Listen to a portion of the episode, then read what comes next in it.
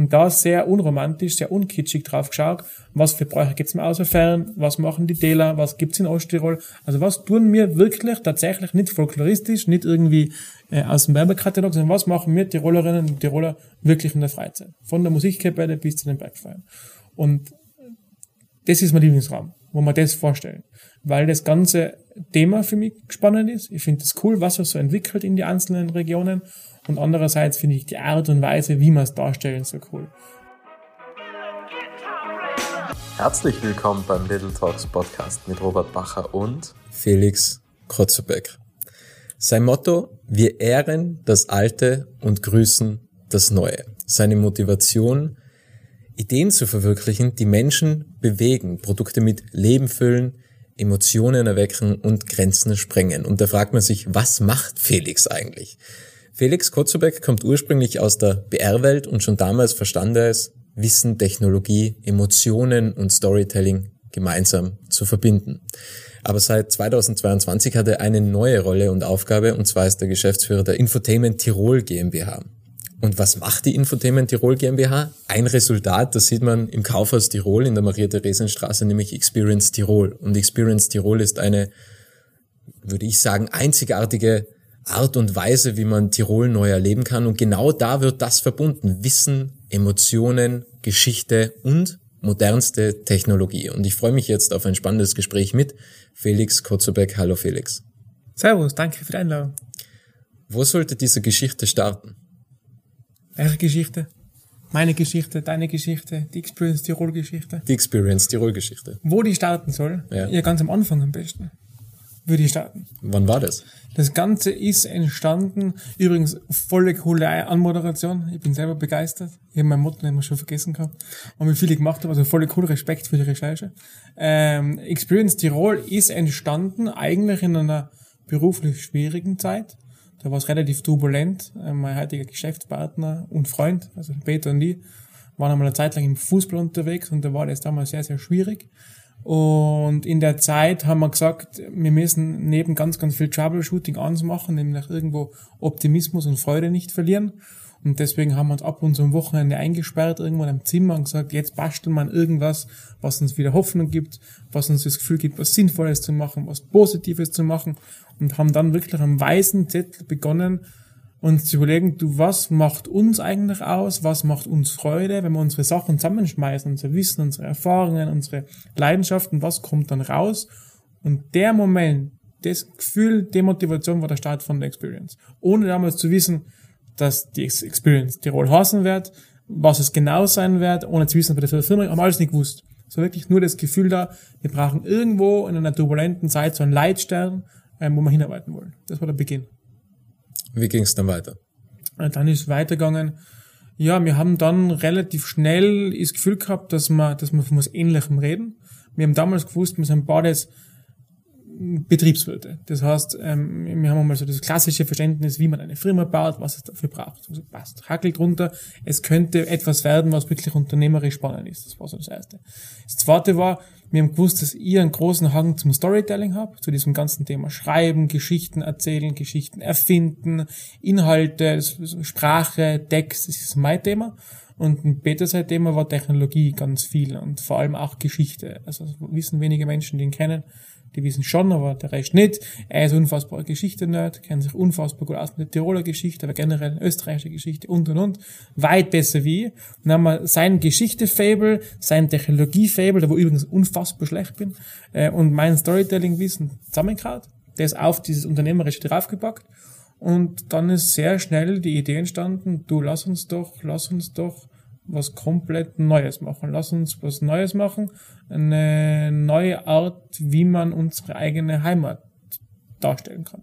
So, das war so der nächste Schritt. Und so haben wir dann am weißen Zettel begonnen zu malen. Wann gab es keinen Schritt mehr zurück? Also wann war klar, wir ziehen das jetzt komplett durch? Ja, wo das Ganze zusammen war, also alles, das ist was, ein Mix, ein Tisch, da waren nur ein paar andere Sachen mal mit dabei. Wir haben damals auch noch gewusst, wir wollen was Neues machen. Im Idealfall etwas, wo wo ganz Tirol sagt, boah, geil, dass es es gibt. Das war so die erste Motivation. Dann kam dazu diese Idee, wir möchten was machen, was ein bisschen edukativ ist.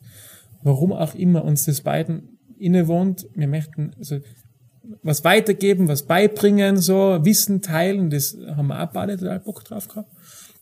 Und das Digitale eben so. Und wo das dann auf so einem Zettel gestanden ist, dann war das so geil. Und dann gesagt, wohl, das, das ist es, das fühlt sich so echt, das fühlt sich so richtig an, das gehen wir jetzt an. Und wenn du eine super coole Idee hast, ist das toll.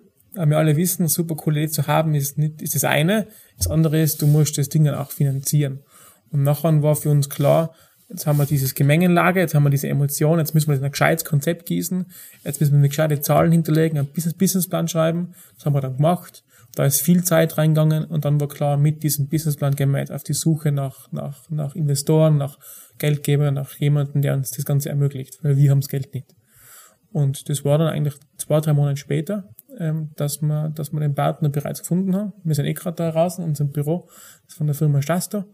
Innsbrucker äh, Betrieb, super cooler Betrieb, ähm, war auf unserer Liste mit möglichen zweihundert Partnern, die wir uns wünschen, ähm, die Nummer eins. Und dass es genau da geklappt hat, ist ja, äh, Lotto sechs ist ja, ist ja untertrieben. Es war, es war unfassbar Glückstreffer, als wir bereits zwei, drei Monate nach dieser ersten Idee alles gehabt haben. Businessplan, Konzept und einen Partner dazu. Und wie weit weicht der Businessplan dann schlussendlich ab? Weil im Businessplan steht ja dann teilweise drin, die Entwicklungszeit dauert so und so lange, diese Zahlen sind vorhersehbar et cetera. Wie, wie war das dann? Also kann man sagen, dass die Entwicklungszeit zum Beispiel eingehalten worden ist oder wurde die überstrapaziert, die Entwicklungszeit der verschiedenen Räume? Mm, nein, ähm, wir sind selber unfassbar überrascht, wie genau das geklappt hat. Wir haben Ja, einfach im weißen Zettel die ganze Roadmap aufgeschrieben, wie es, wie es, wie es sein soll. Wir haben damals Zahlen abgegeben, was es kosten wird. Und wir sind selber überrascht, wie treffsicher das wir gewesen sein. Ein Punkt haben wir, haben wir, hat sich deutlich verändert. Das war dieses ganze Thema Bau. Das war direkt danach Corona, wo dann plötzlich der Bau um ein Drittel und so weiter teurer worden ist. Das haben wir schon gemerkt. Das war außerhalb der Range, die wir uns gesetzt haben. Alles andere war innerhalb. Wir haben uns immer gesagt, eineinhalb Jahre geben wir uns Zeit. Im Idealfall braucht man nur sechzehn Monate. Haben dann doch achtzehn Monate gebraucht, weil wir einen Wasserschaden gehabt haben im Prozess. Also der Wasserschaden und die Baukosten waren die einzigen beiden Sachen außerhalb. Alle anderen Sachen sind, sind eigentlich innerhalb von dem Plan, den wir gehabt haben. Was aber schon sich permanent geändert hat, war, war wie wir es genau machen. Da muss ich flexibel bleiben. Wir haben ganz zu Beginn gewusst, wir, wir brauchen eine Fläche von fünfhundert bis siebenhundert Quadratmeter. Das haben wir gewusst. Wir haben gewusst, im Idealfall irgendwo in der Innenstadt. Aber wir haben nicht gewusst, wie groß wird es wirklich sein, wie hoch sind die Räumlichkeiten und so weiter, wie ist der Zugang. Und da haben wir oft umplanen müssen. Also wir haben gewusst, neue Technologien sollen sein, aber welche sein, haben wir bis zum Schluss flexibel bleiben müssen. Da hat sich schon sehr viel gedreht, aber so von den Zahlen her sind wir eigentlich relativ da drinnen, was man uns vorstellen kann. Tauchen wir mal ein in die Welt von Experience Tirol. Wie würdest du denn eigentlich die Experience Tirol beschreiben? Also ich habe ja vorhin gerade das Wort Raum erwähnt, also es sind ja, ja mehrere Räume. Ja. Und, und wie würdest du es persönlich beschreiben? Wie würdest du es persönlich formulieren? Was erwartet man darin oder was, was kann man erleben? Mhm. Wir haben es irgendwann einmal den Claim gefunden, Story-Based Infotainment Show. Das klingt so technisch und das klingt unattraktiv und das wendet man nach außen auch nirgends, aber das ist es im Kern eigentlich. Das Ganze ist eine Show, also das Ganze ist eine Show, die einfach erstens mal unterhaltet, also du gehst zu uns hin, kaufst ein Ticket, wie im Museum, wie im Kino, wie im Theater, kommst hin, Ticket, dann gehst rein. Und drinnen kannst du auf jeden Fall eine Show erwarten.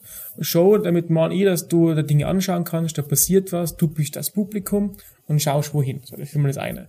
Das zweite ist der Schwerpunkt Infotainment, also wir haben das, die Firma auch so getauft, Infotainment Tirol, also die Mischung aus Information und Entertainment. Also du kriegst auf unterhaltsame Art und Weise in der Show Wissen vermittelt. Und das erste ist eben Story-Based, das heißt, du kannst nicht nur eine Show erwarten, die irgendwo, die irgendwo der Wissen vermittelt, sondern das Ganze ist mit einer coolen Story irgendwo verbunden. Und dieses Verbindende macht diese fünf Räume, die wir präsentieren, zum neuen Gesamtwerk. Wir sind oft gefragt worden, was ist es genau? Dann haben wir gesagt, ja, es ist ein bisschen wie Theater, weil wir haben Schauspieler, die haben wir aufgenommen und die spielen so eine Art Kammerspiel. Ja, es ist ein bisschen wie ein Kino, weil wir haben ja Filme. Es ist ein bisschen wie ein Museum und mehrere Räume. Aber es ist nichts von dem, es ist aber auch alles. Also einfach eine neue Art und Weise, wie ich Inhalte transportiere. Und das gibt's in der Form einfach noch nicht. Ich vergleiche es wirklich immer gern mit einem, mit einem hochtechnologischen, emotional spannenden Museum, wo ich hinten rausgehe, hoffentlich ein bisschen gescheiter und hoffentlich ein bisschen glücklicher. Was ist dein Lieblingsraum? Meiner ist der, ist der Dreier. Ähm, das ist der Raum, wo man das Thema ähm, Kultur, Brauchtum, Tradition vorstellen, weil das war ja ganz zu Beginn vom Projekt die Challenge, wir wollen unsere Heimat vorstellen, so Tirol. Puh, okay, das kannst du ja auf hunderttausend verschiedene Art und Weisen machen. Und da war die erste Challenge, mal zu überlegen, welche Schwerpunkte machen wir überhaupt. Und wir haben relativ schnell gewusst, okay, Geschichte müssen wir machen, weil Geschichte, wenn du ein Land verstehen willst, dann musst du die Geschichte vom Land kennen. Deswegen war Geschichte No-Brainer, abgesehen auch von Peter, Geschichte, ähm, Fanatiker, Geschichte muss dabei sein. Ähm, das zweite, was relativ schnell klar war, war Natur. Ich meine, Tirol ohne Natur wäre jetzt schräg, wenn wir das Narrativ fehlen täten. Deswegen war Natur klar. Mit Natur geht Sport irgendwo einher, also war Sport klar. Relativ schnell war auch klar das Thema Wirtschaft. Wir sind mitten in Europa. Wir sind so das Nadelöhr, da mit den Transitrouten und so weiter. Also Wirtschaft, so Transit, Tourismus können wir auch nicht weglassen. Das war irgendwo auch ein No-Brainer. Und dann waren noch zwei Punkte offen. Eins war Kunst, weil ich vor allem ein großes Kunstfaible habe.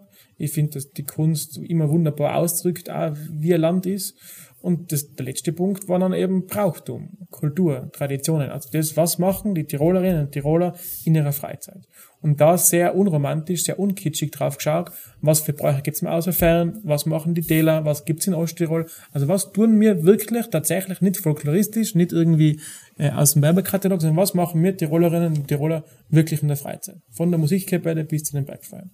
Und das ist mein Lieblingsraum, wo wir das vorstellen. Weil das ganze Thema für mich spannend ist. Ich finde es cool, was es so entwickelt in die einzelnen Regionen. Und andererseits finde ich die Art und Weise, wie man es darstellen, so cool. Weil das ist für mich der magischste Raum. Da passieren Effekte, die ich sonst nicht sehe. Da sind Hologramme, da sind magische, magische Szenen dabei. Es ist sehr liebevoll erzählt, weil man sie anhand von diesem Vater- und Tochter-Zusammenspiel erzählen. Und das ist einfach für mich deswegen der schönste Raum, weil er so magisch ist und weil er so ein bisschen Kindheitserinnerungen triggert. War es auch mal angedacht, vielleicht einen Raum über UnternehmerInnen zu machen, weil das habe ich mir schon einmal überlegt, wir haben ja auch da wahnsinnig viel Tradition, Riedl beispielsweise, eins der ältesten Familienunternehmen Europas, dann gibt's Stanglwirt, diese Keimzelle, Bauernhof ist ein renommierter Hotelbetrieb geworden oder Schloss Tratzberg beispielsweise mit dem Graf Ulrich Goes Enzenberg, das wäre auch vielleicht etwas und dann habe ich mir noch gedacht, ähm, zwei Tiroler waren ja maßgeblich beim iPhone beteiligt. Charlie Kleisner und der, was die Technologie mehr oder weniger geschrieben hat und der Hermann Hauser, Chip-Technologie, dass das vielleicht auch noch etwas wäre.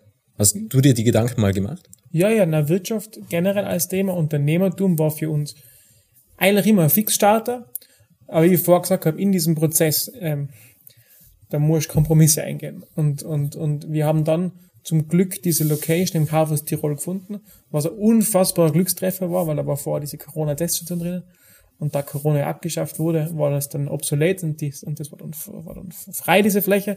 Und wir haben genau das, die Woche erwischt wahrscheinlich, wo der Change war und, und haben die Fläche dann gekriegt. Das ist super, super toll. Aber die hat halt nur unter Anführungsstrichen fünfhundertzwanzig Quadratmeter.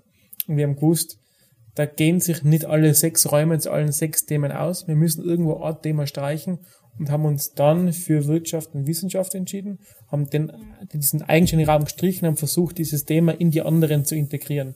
Deswegen bei der Zeitreise, die man bei uns mit der V R-Brille macht, die ungefähr eine Viertelstunde dauert, kommt da hinten raus ein Zeittunnel, wo man verschiedene Errungenschaften sieht.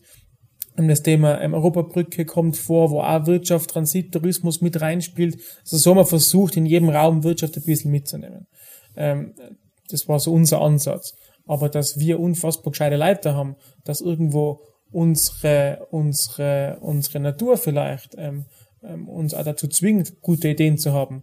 Ähm, und dass wir deswegen sehr innovative Menschen da haben, ähm, das, das ist Fakt. Und das mal zu würdigen, wäre sehr, sehr schön.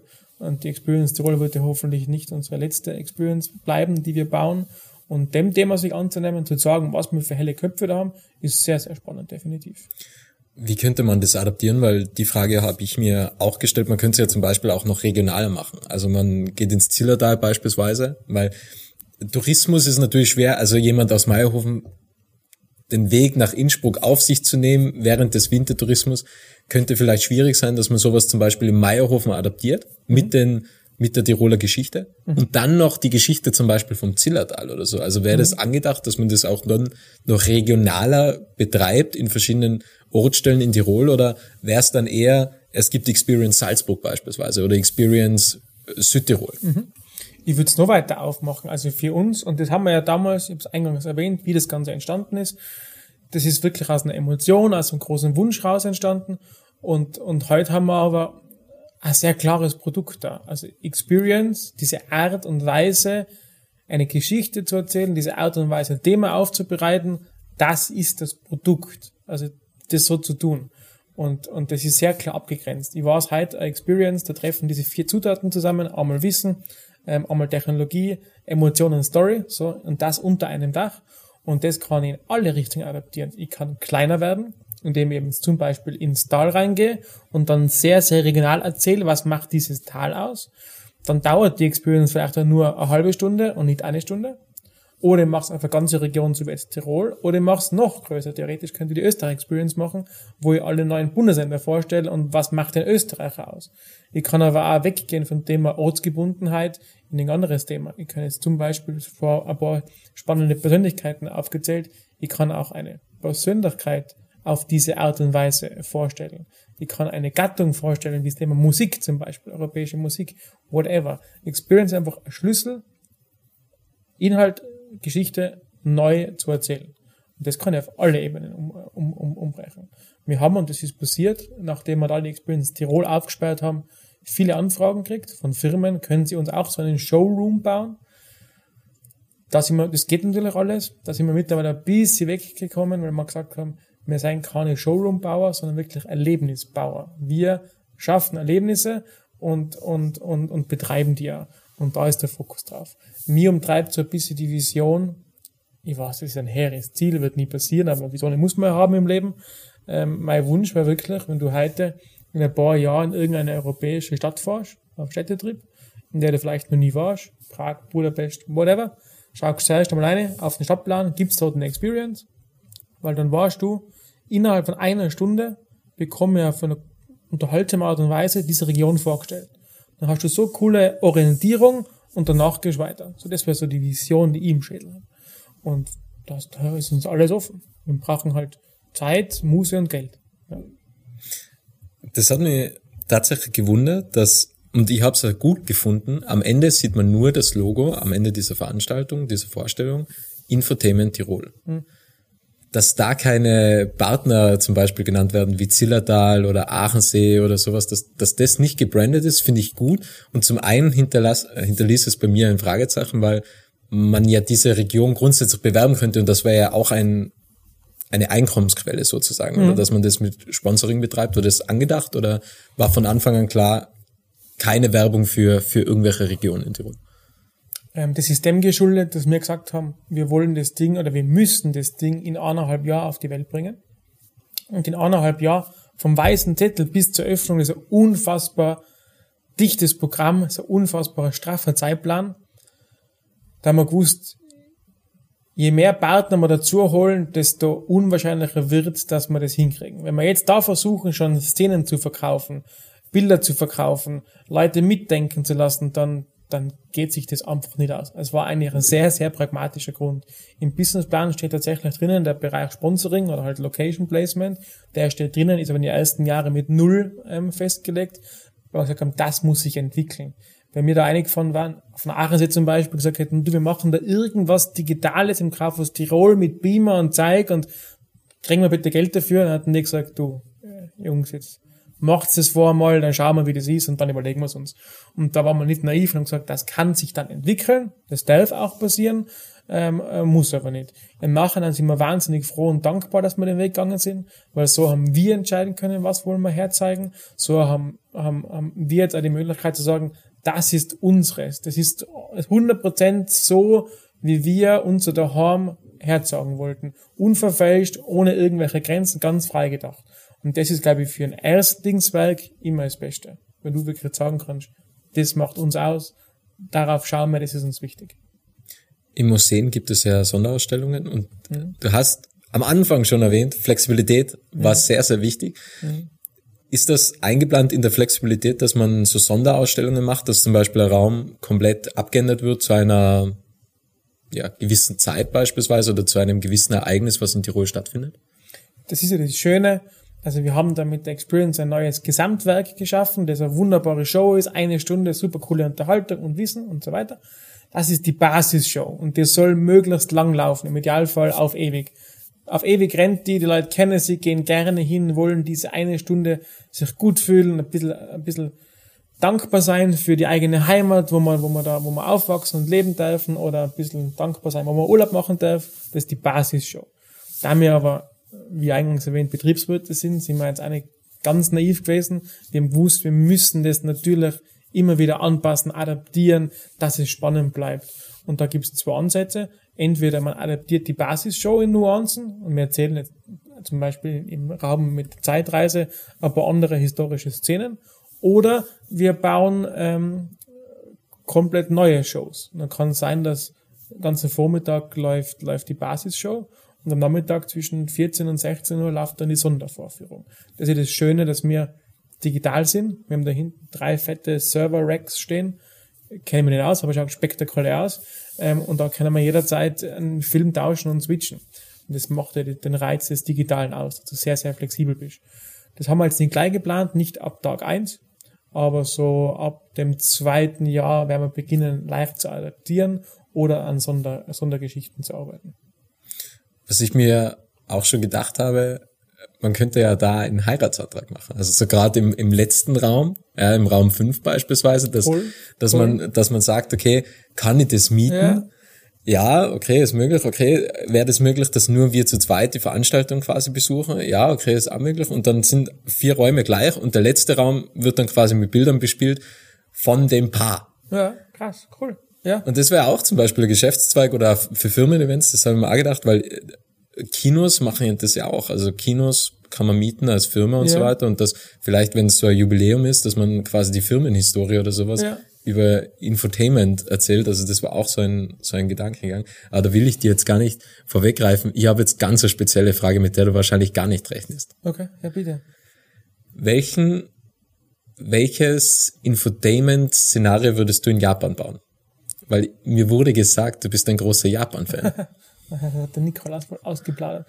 Tatsächlich bin ich gefragt worden letztens, mir, also wenn du eine, wenn du eine Experience baust, dann, dann, dann brauchst du super coole Partner, weil allein geht das nicht. Und da haben wir drei große Partner gehabt, einer als Kraftwerk für die Technologie, einer von den Architekten für die Architektur und ein Partner von Neon Real für den Content. Wir waren letztens oben in Düsseldorf, da sind die her, und waren dann nach einer längeren inhaltlichen Session am Abend noch beim Altbier trinken, übrigens unfassbar eigenwilliges Bier, dieses Altbier, vor allem weil sie null Komma zweier Dosen daherkrimpt und, und ja, schlimm. Und da haben wir dann begonnen, uns zu philosophieren, wenn wir ganz frei denken dürften, welche Experience würden wir gern machen? Da hat der Peter gesagt, eine Nibelungen-Experience würde er gern machen. Und ich habe gesagt, irgendwas in Japan, irgendwas mit Samurai, irgendwas mit dem feudalen Japan, irgend sowas in die Richtung. Würde, würde ich gerne machen. Muss nicht in Japan sein, kann da bei uns sein, aber ich würde gerne was rund um das Thema machen. Weil für mich, ähm, die japanische Geschichte, japanische Kultur bis hin zur Manga-Anime-Kultur einfach unfassbar spannend ist, was Schönes ist. Ich verbinde damit schöne Bilder, eine gewisse, gewisse, gewisse Magie, eine gewisse Ruhe, unfassbar bunte Bilder. Und ich kann mir gut vorstellen, aber auch sehr martialische Geschichten von Liebe, Tod, Rache und so weiter. Und aus dieser Mischung kann ich mir eine super geile Experience vorstellen. Ja, was es dann genau wird, kann ich ja gerade nicht sagen, aber es hat sicher was sehr folkloristisches, irgendwas mit Samurai und so weiter sicher zum tun haben. Angenommen, man müsste eine Geschichte über dich machen oder du machst eine Geschichte über dich. Wie würdest du die fünf Räume bespielen? Also was kommt in den fünf Räumen vor? Fußball beispielsweise oder oder deine besten Presseartikel oder deine besten Blogartikel oder oder wie werden die Räume aufgebaut? Eine absolute Horrorfrage, weil wenn ich was hasse, dann ist es über mich selber zu reden. Ich bin ein Mensch, der gerne Understatement betreibt und nicht gerne über sich redet. Aber wenn ich es machen müsste... Ja, der Fußball wäre ein natürlicher Raum, logisch. Das hat mich zwischen Mitte zwanzig und Mitte dreißig einfach geprägt. Das waren meine ersten Arbeitserfahrungen, also richtig. Das war, ist immer eine unfassbar intensive Zeit, da habe ich so viel gelernt, im Guten wie auch im, im Herausfordernden. Also Fußball war sicher dabei. Ganz sicher wäre Familie dabei, logisch. Familie prägt wie nichts anderes. Best of Freunde wäre ganz sicher mit dabei. weil ich zum Glück viele, viele richtig, richtig, richtig coole Leute in meinem Umfeld habe, wo man richtig viel lässige Sachen ähm, erlebt haben. Die Frage ist, ob man alles davon herzagen kann. Da bin ich mir, nicht, da bin ich mir jetzt nicht ganz sicher. Jetzt habe ich mal drei Räume. Dann habe ich mal drei Räume. Was will ich denn noch machen? Ja, dann müsste ich fast so meine Hobbys herzagen. Finde ich schon. Und da wäre jetzt diese Japan-Leidenschaft mit dabei. Dann brauche ich einen letzten Raum. Im letzten Raum werde ich wieder irgendeinem Thema widmen, das meinem Herzen liegt. Muss man überlegen, fällt mir was zum Schluss ein. Irgendwas Moralisches braucht es bei mir immer. Keine Ahnung, wo das herkommt, wo ich das ein, eingetreten habe, aber irgendwas so eine Botschaft mitgeben, das spürt man ja am Ende von der Experience, da kommt nochmal so ein Twist in der Geschichte, der manchen zu moralisch ist, manchen zu wenig moralisch ist, aber irgend sowas war sicher auch dabei. Fußball, Freunde, Familie, meine ganzen Hobbys und dann irgend sowas Moralisches, was so richtig eindruckt auf die Tränendrüse vielleicht. Das wäre mit dabei. Das muss ich auch an dieser Stelle erwähnen. Ich finde es ja super, dass nicht einfach gesagt wird, das ist Tirol, so, das, das, das ja. ist unsere Kulturgeschichte, sondern dass halt da wirklich, ja, die Schauspieler, die zwei Schauspieler, was, was da vorkam, ja wirklich eigentlich Teil dieser Geschichte sind und nicht einfach nur das alles präsentieren, sondern dass sich da schon eine Storyline durchzieht. War das von dir die Idee? Von Anfang an? Mit Vater und Tochter nicht. Von Anfang an war im Peter und mir klar, wir wollen was machen, was hochtechnologisch ist, wo man was lernt, und es muss aber dann eine geile Story auch haben. Weil, weil, was lernen tue ich oft, coole digitale Sachen sehe ich auch oft, aber was immer ein bisschen bleibt, und davon sind beide überzeugt, sind gute Geschichten. Also ich glaube, wenn man jetzt fünf Jahre vorspult und mit Menschen redet, die heute da waren, dann werden die sagen, ja, Tirol, das war jetzt mit Vater und Tochter. Das war eh ganz nett. Die werden nicht mehr wissen, ob sie jetzt die Krapfenschnapper gesehen haben oder an Achensee oder Andreas Hofer auf, bei der Schlacht stehen, wo er nie war, aber wir haben ihn in der Schlacht stehen. Ähm, das werden sie nicht mehr wissen. Aber sie werden wissen, da war diese Vater- und Tochter-Szene, die war emotional, da war, das werden sie wahrscheinlich merken. Und, und deswegen war klar, wir wollen eine Geschichte, die sich durchzieht. Dass es dann Vater und Tochter geworden sind, hat eine halbe Saison gedauert. Ich habe mehrere Plots geschrieben. Einer war sehr magisch, da ging es um so, irgendwo im Karwendel gibt es irgendein Volk von, nehmen wir es mal Zwerge, Zwerge waren es aber nicht, und die müssen Schlüssel suchen, wenn du die Schlüssel hast, kannst du durch die fünf Räume durchgehen und so weiter, aber eher so ein bisschen Fantasy-mäßig angehaucht. Eine andere war dann eher, eher, eher, eher sehr technisch angehaucht, und das letzte war das Thema Familie, und Familie hat für uns am meisten Sinn gemacht, weil jeder hat hoffentlich eine Familie, der andere größere, der andere kleinere, jeder kennt es zumindest, also das war der kleinste gemeinsame Nenner bei jedem Besucher. Und, und das sehen wir jetzt auch, das habe ich ja oft gesagt, ähm, meistens freut mich, dass Menschen wirklich im letzten Raum blären. Und zwar nicht, weil es so hässlich war, sondern weil sie so gerührt sind, weil jeder irgendwie entweder Kind von jemandem ist oder Kinder hat und sich deswegen gut reinfühlen kann. Und, und das ist einfach schön, wenn du siehst, dass die Emotion was auslöst bei den Menschen. Und, und deswegen war es klar, dass man nicht nur fünf Räume präsentieren wollen mit Inhalten, sondern dass man die verbinden wollen mit was Emotionalem. Das war immer klar. Wenn du jetzt zurückdenkst an dein Leben, an deine Geschichte, ja. welche Stimmt Geschichte... Hoffentlich nicht. ja, hoffentlich nicht. Ja. Aber welche Geschichte hat dich am meisten berührt? Also Geschichte, die kannst du gelesen haben, die kannst du erlebt haben, die kann dir erzählt worden sein, die kannst du auch erfunden haben. Welche Geschichte hat dich in deinem Leben am meisten berührt oder geprägt? Ob es die eine Geschichte gibt, weiß ich nicht. Ähm, ich bin unfassbar dankbar, dass mir von klein weg ähm, viel vorgelesen worden ist. Das war, das war super, weil da habe ich unfassbar viele Geschichten mitgekriegt. Die waren damals Märchen oder irgendwelche Kindergeschichten. Die habe dann, ich habe Sachen geliebt wie Bumuckl und Co. Ähm, also dann im, im Fernsehen zu schauen, was auch alles einfach gute Geschichten sein. Wenn ich sie heute schaue, merke ich, wie krass moralisch die sein. Habe ich damals nicht gemerkt. Damals war es einfach, war es einfach Spaß. Also ich habe sehr früh eben, eben mich mit Geschichten beschäftigen dürfen. Das habe ich meinen Eltern zu verdanken und meinen Großeltern. Das war sehr, sehr prägend. Die eine Geschichte kann ich nicht sagen, aber ich kann auch sagen, was mich berührt. Und das ist immer, wenn es um Menschlichkeit geht. Und das ist ja das, brauchst du halt an die Werbung schauen, wirklich im, im, ans Herz gehen die Sachen, wo es menschlich wird, wo wo ein Mensch, alter Mensch allein ist und dann kriegt er doch Besuch von seinen Enkeln. Oder oder wenn jemand jemandem hilft. Sobald es menschlich wird, dann berührt's mich. Und deswegen taugt mir unsere Geschichte so, weil er war jetzt zutiefst menschlich. Da haben wir eine junge Tochter, die den Vater eigentlich vorführt, weil sie ihn damit konfrontiert, was ihm, was ihn eigentlich rausmacht. Nämlich, dass er, dass er eben auf seine Family schaut, auf seine Daheim schaut und nicht der Karriere nachrennt. Wir haben aber einen älteren Menschen, der sich vom Jungen was sagen lässt, diesen Generationenkonflikt. Einen älteren Menschen, der sich Sorgen macht eben um seine Familie und deswegen dem Geld nachrennt. Das sind eigentlich unfassbar viele Themen drinnen. Man kann die Show bei uns sehr oberflächlich schauen, kann sagen, schöne bunte Bilder. Ich kann aber eben nicht runterschauen. Und das war mir beim Schreiben vom Drehbuch persönlich wichtig, dass man, dass man das, das trotzdem ein bisschen drinnen ist, in die Figuren drinnen ist oder in einzelne Szenen drinnen ist. Zum Beispiel diese Musikkapellen-Szene im Raum drei, ähm, die ist autobiografisch, da wie mein Leiden ähm, ähm, oder mein Trauma drinnen verarbeitet, dass ich bei einer Musikkapelle bin, aber nie Zeit dafür habe. Und deswegen mir ein bisschen scham, weil ich halt, ja, bin immer überall, aber nicht bei der Musik. Tut mir voll laut. Mittlerweile spiele ich einmal eine dritte Klarinette, weil es für mehr nicht mehr reicht. Und das habe ich da eingetan. Das ist mein persönliches Thema, aber eigentlich ist es ein riesengroßes Thema, weil Vereinssterben, äh, weil Ehrenamt und so weiter in die Zukunft geblickt ein riesengroßes Thema ist. Wir, wir leben von einem Ehrenamt da in Tirol oder generell in, auf der Welt. Ehrenamt ist was Wichtiges. Wird immer schwieriger in Zeiten von alles wird teurer, ich muss immer mehr arbeiten, ich habe eigentlich weniger Freizeit und kaum Bock, was gratis zu tun. Und das ist da mit drinnen verarbeitet. Kann man jetzt sagen, okay, man checkt's, man checkt's nicht, aber es ist alles mit drinnen. Und sobald solche Sachen vorkommen, also zutiefst menschliche Schicksale, Geschichten, dann berührt's mich. Wie lange braucht so ein Drehbuch zum Schreiben? Das waren jetzt wahrscheinlich ein Monat. Also ein Monat reines Schreiben. Und Schreiben vom Prozess her ist bei mir auch so, dass ich nicht da sitze und einen Monat lang durchtippe, sondern da geht einmal, ich bin ein intuitiver Schreiber, also ich habe zwar Grundidee im Schädel, aber dazwischen passiert es dann sehr intuitiv aus dem Bauch raus. Und dann geht es einmal eine halbe Stunde super, dann hast du drei Seiten, dann gehst du wieder fünf Minuten Kaffee trinken, dann hockst du hin, eigentlich die, weil es nicht mehr weitergeht, dann gehst du wieder spazieren, dann schreibst du wieder. Und dieser gesamte Prozess, dass, dass die Wörter dann dastehen, dauert ungefähr einen Monat jetzt für das. Das waren vierzig Seiten, fünf Räume, eine Stunde im Film.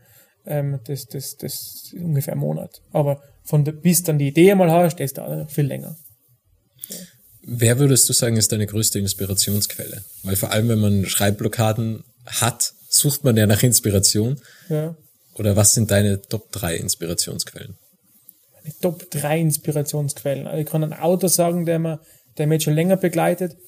War nie ein Fan, irgendwelche Autoren da zu, zu, zu, zu, ähm, wieder zu sehr dran zu hängen, aber wer mich sehr, ähm, sehr beeinflusst, ist Haruki Murakami, witzigerweise ein japanischer Autor, logischerweise, weil der einfach unfassbar fade Geschichten schreibt. Da passiert nie irgendwas. Das sind Figuren, die leben halt so ihr Leben und du schaust, du bist schon drei Monate dabei, wie der halt sein Leben lebt. Das ist eigentlich unfassbar unspektakulär und trotzdem haben die so eine Magie, die Bücher.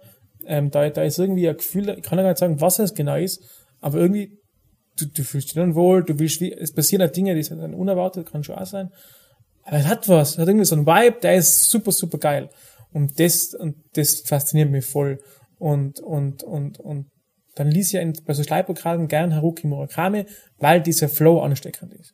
Ich habe mal von ihm ein Buch gelesen, da schreibt er übers Schreiben, also übers Leben als Schriftsteller und da fand ich eine total coole ähm, Passage, wie er sagt, er sitzt, egal wo auf der Welt, ich glaube, er hat viel auf Hawaii gearbeitet, aber irgendwo in Japan sitzt er und er spürt dann durch die Füße, durch die Erde, zu den Lesern, die er gar nicht kennt, eine Verbindung und er weiß dann gar nicht, wie es passiert, er schreibt dann die Geschichte, die wird irgendwie eingegeben, über den Leser, wie auch immer, da ist eine Verbindung spürbar.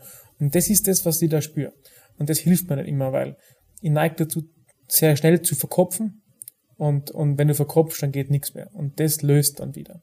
Das löst sehr schnell. Zweite Inspirationsquelle, unser Hund da haben. Hunde sind super, weil ein Tier lebt immer im Moment. Und wenn du verkopft bist, hilft da jemand zu haben, der im Moment lebt, weil er bringt einen Moment zurück. Und die dritte Inspirationsquelle ist dann wahrscheinlich meine Frau, der dann mein Skript gibt. Sie sagt, das ist ein Vollschaß. Dann bin ich unfassbar grantig und lehne das Feedback ab. Und eine Stunde später checke ich, dass ich recht gehabt habe und dann mache ich weiter. Zum Thema Kritik. Ihr habt derzeit fünf Komma null Sterne. Ja. Auf Google? Ja. Wie äh, wartest du schon auf Kritik oder oder wie lange glaubst du, kann das so beibehalten werden, dass dass die fünf Komma null gehalten wird? Wohl, ich warte auf Kritik ganz hart, weil weil ich es nicht glauben habe können. Ich bin ja, was die eigenen Sachen angeht, immer unfassbar pessimistisch und denke mir, wen soll es interessieren? Deswegen habe ich mit dem ersten Kunden, der bei uns wirklich Geld gezahlt hat, um die Experience zu sehen, gleich ein Selfie gemacht. Das war übrigens ein Südtiroler, pf, geschätzt Anfang dreißig. Der seine, war Freitag war das, also Freitag, das war Mittwoch, das war Mittwoch.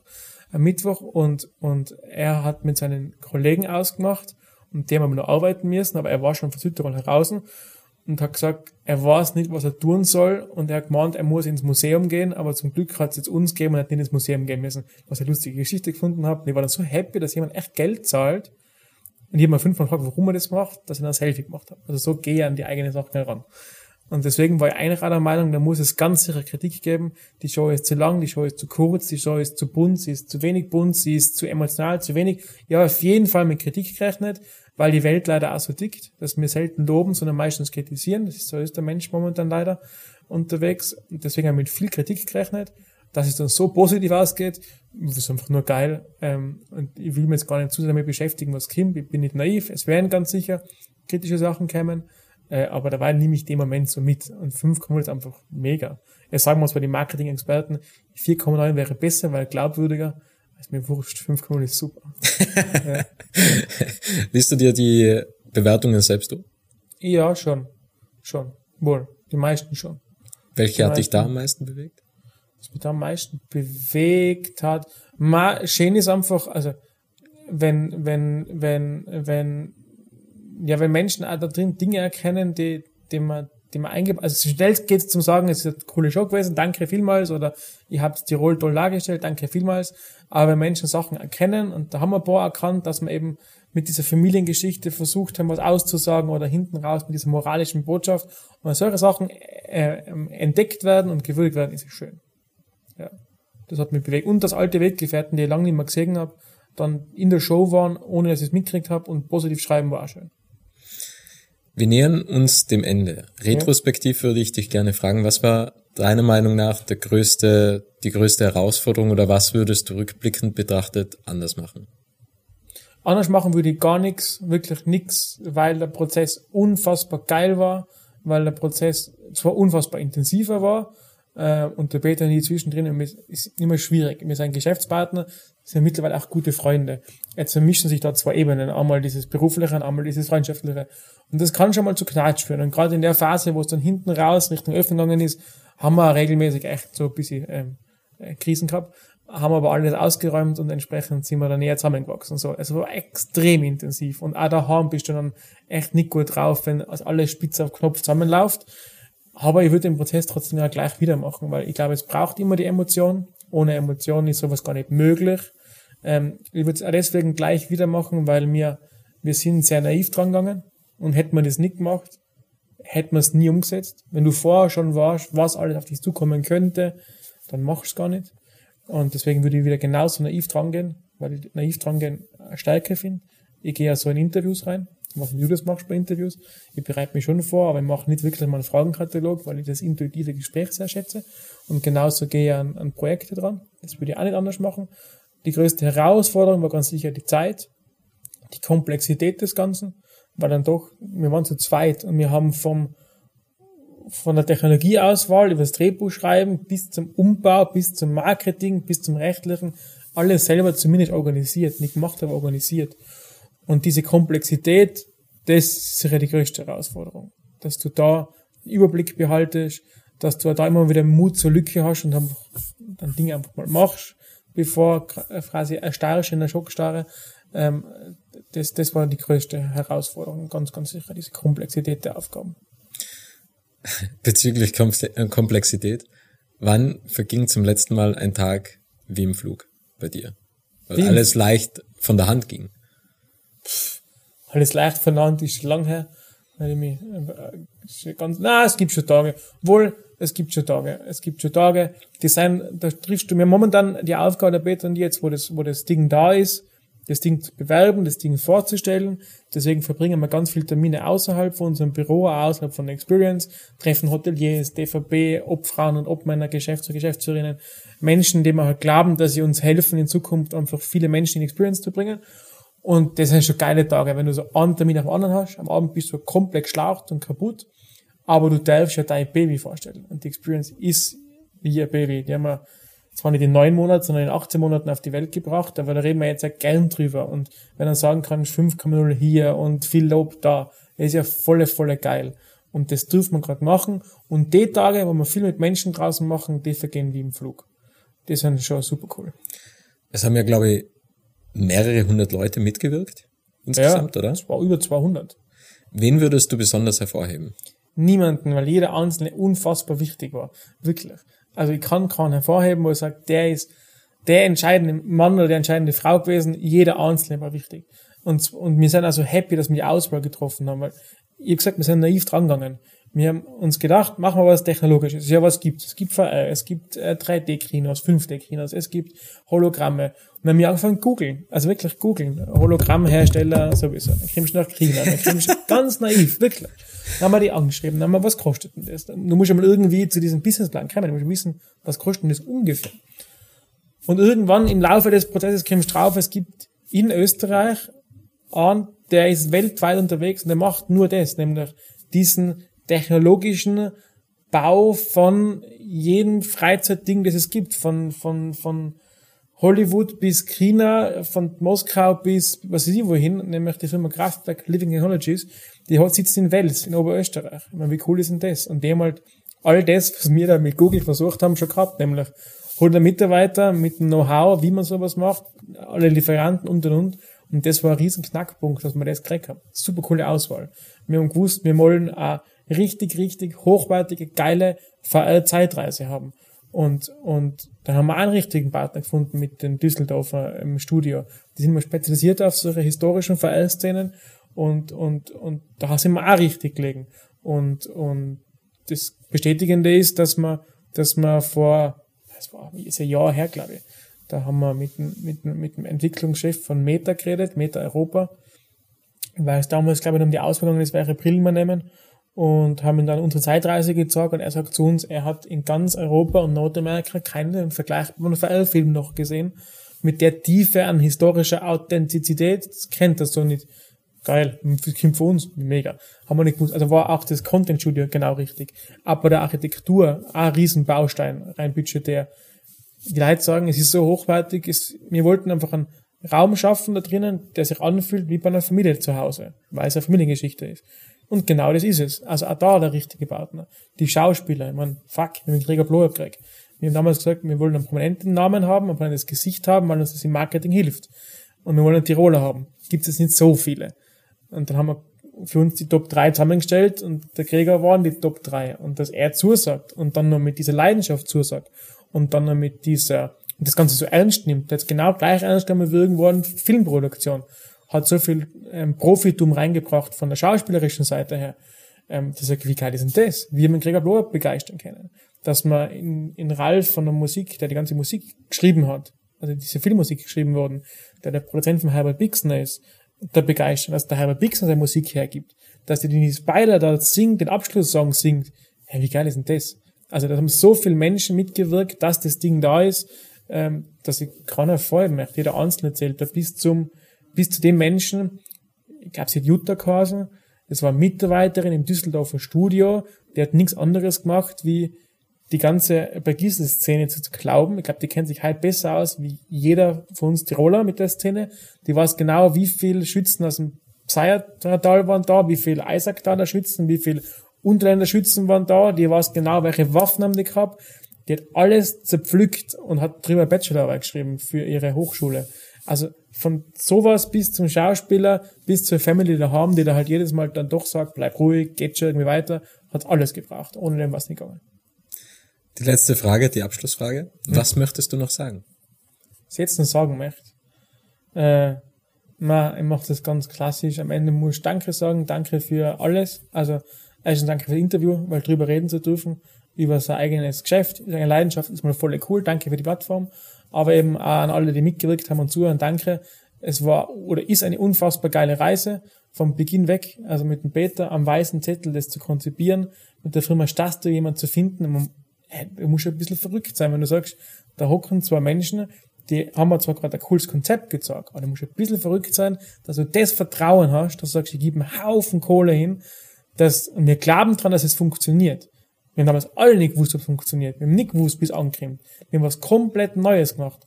Und ich glaube, wenn du eine Pionierarbeit leistest, und das haben wir da getan in dem Bereich, musst du immer ein bisschen verrückt sein. Wir haben zu uns verrückt, nur zwei Verrückte gefunden, die an uns geklappt haben, und die ganze Firma da draußen feiert's voll, jeder Mitarbeiter feiert's voll, die zahlen zu uns Leid ein, noch und nöcher, und haben einen riesen Gaudi. Da musst du danke sagen, uns alle, die mitgewirkt haben. Ich glaube, das ist mit Abstand das Wichtigste. Und wenn ich einen Wunsch äußern darf, ich wünsche mal, dass die Experience drin jetzt richtig gut in Fahrt kommt. Also wir haben jetzt im ersten, in den ersten vier Monaten ungefähr zehntausend Menschen begrüßen dürfen. Das dürfen noch viel, viel mehr werden. Ich wünsche mal, dass die Leute dran eine gute Zeit haben, dass sie danach rausgehen und sagen, es war schön, ich habe was gelernt, ich bin glücklicher als zuvor.